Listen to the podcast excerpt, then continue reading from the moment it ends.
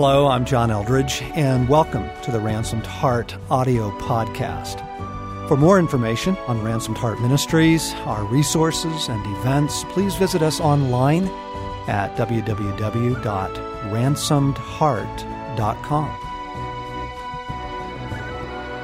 Hello, friends. John Eldridge here, alone in the studio this week. It just seems like it's one of those weeks where Craig is out, Bart's out, Stacy, Morgan, the team, everybody's doing something or down with a bug. And so I'm holding the fort here faithfully.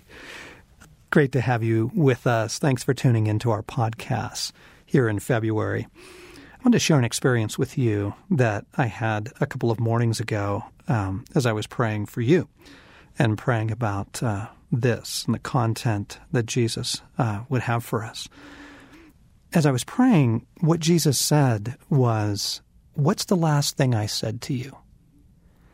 Now, it wasn't meant to imply that I was supposed to go back and find, the last thing that Jesus had talked to me personally about and bring that to you, but rather I could sense that what he was bringing up was the whole issue of staying with the words that he gives us, staying with issues that he's raised or revelations that we've gotten, things that have jumped off the page of Scripture to us, staying with that. And here's why. Let me explain why. Every time I fire up my phone in the morning or my computer, there's always this notice. I'm sure you get these too. Software updates available. There's a new one every single day and several times during the day, right? So I go through the rigmarole of, yes, I accept this and updating my system or some, little program or app or something that makes me feel cool and on top of things. And I get that. I understand, the need to stay on top of things and keep everything running smoothly. But there's something about the number and the frequency of those updates that just screams volumes about the world in which we live. For one thing, the world is obsessed, and I mean absolutely compulsively driven with the new, the latest, the next thing, the next thing. We are absolutely obsessed with it. I mean, think of it. How long was the iPhone out before there was the next generation iPhone and, then the next and the next and the next and the next? And how long does a movie stay at the top of the charts before the next blockbuster pushes it aside? A week? A few days? They made great pickup trucks last year, but this year's model is pushed as so far superior. When you're watching the commercials, you feel like owning last year's truck leaves you in the Stone Age. Now, sure, you have Google, but do you have Google Chrome? You thought your HD TV was amazing when you bought it, but do you have 3D HD? You see what I'm talking about? Think of the gigawillion apps that are out there. Are you up to date on the latest apps? Is it possible to stay up to date?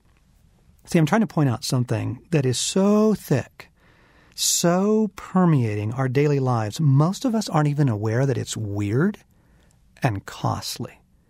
The rush to the new, this obsession with the next thing, the new thing, is a kind of appetite or momentum or current sweeping you along, and it's profoundly robbing you of your life with God.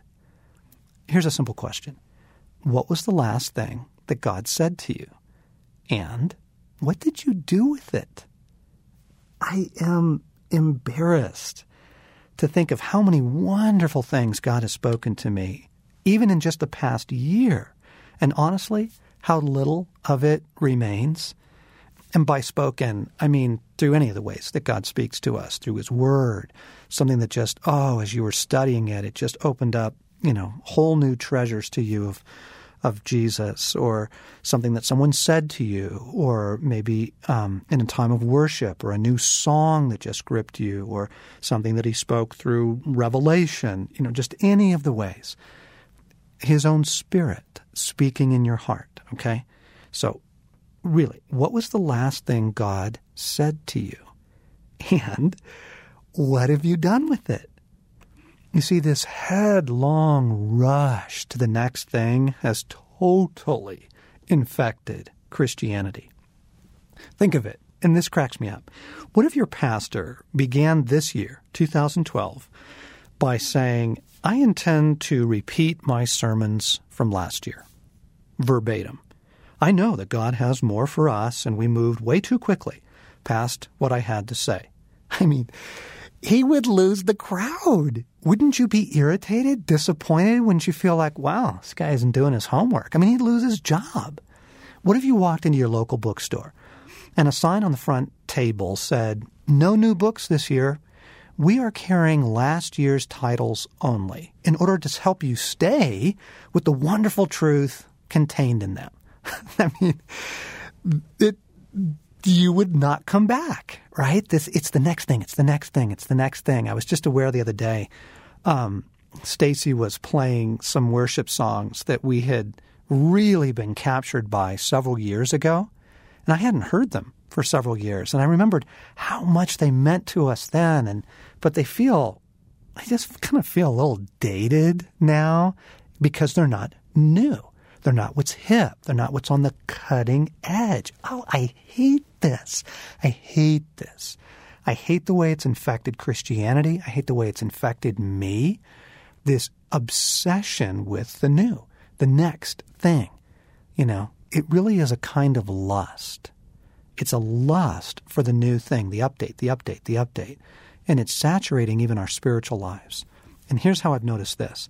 I've noticed that in my own just daily walk with Jesus, just kind of the day in and day out, though he's spoken incredible things to me, and though I can't recall what they were, nor if they really changed my life, I'm constantly on the watch for the next thing, the next word from the Lord, right?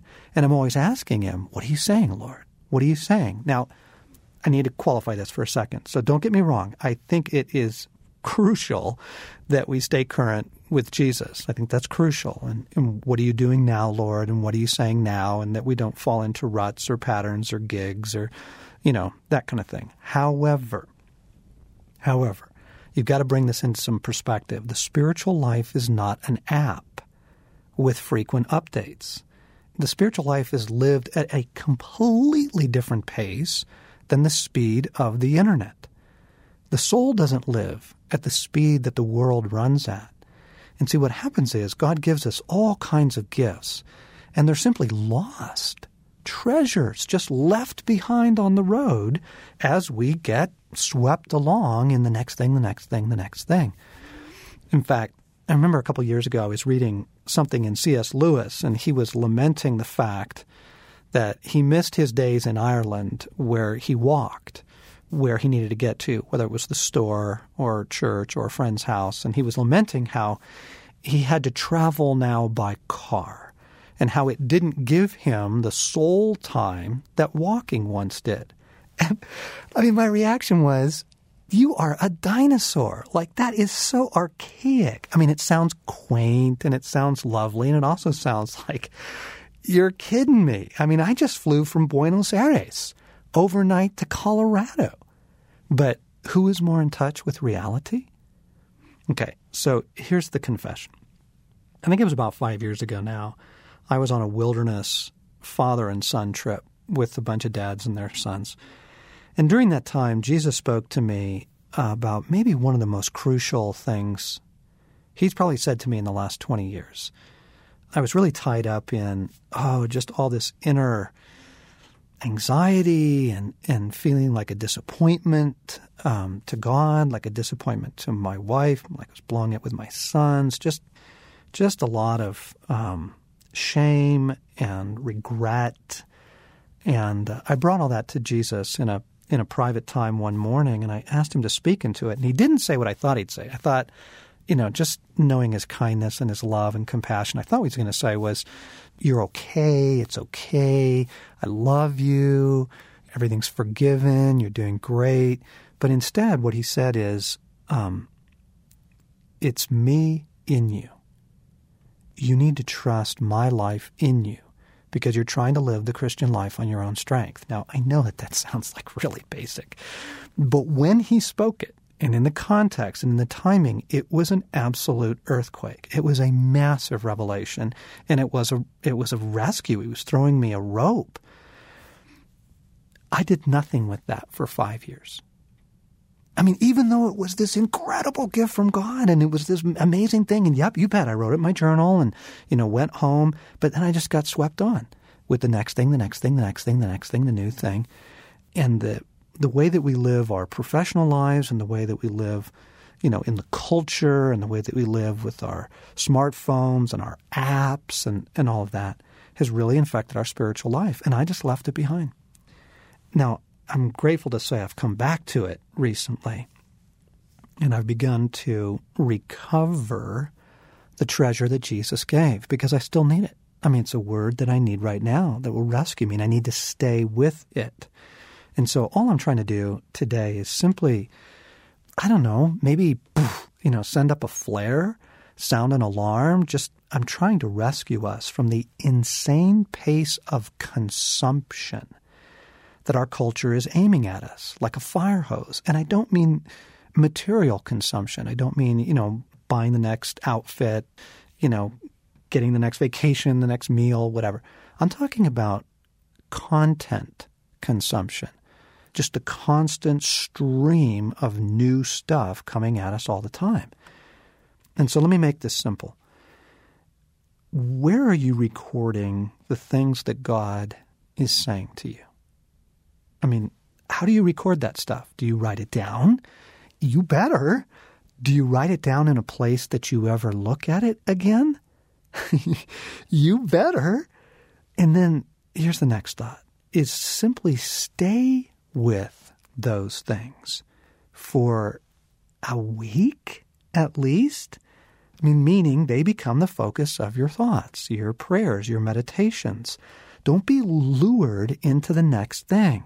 Don't read a new passage, okay? Don't read a new book. Don't, look for the next latest song. Stay with what God has given you until the fruit of it is really working itself into your life. I mean, that's the point of this is I want the riches. I want the goodness. I want all that God is bringing to me. And he has brought so much. And, in this headlong race to the next thing, even, quote, the next thing God is doing. And there's a big part of Christianity that's really caught up with that. I lose what he did last week, what he said to me last month. And so the fruit of God's gifts wait on us staying with them, lingering with them until the work is done or until the truth has really begun to take root in our being. I know, this is going to be radical. And that's good. That's good. It will do you enormous good. So where are you recording the things that God is speaking to you? And then how are you staying with those things and, frankly, refusing to be swept on to the next thing until God makes it clear that he's moving on to the next thing? I think it's going to be a rescue, and it's going to be really helpful. So thanks for joining us. And as always, love to have you come by our website at ransomedheart.com and dive into just the world of resources that we have for you there.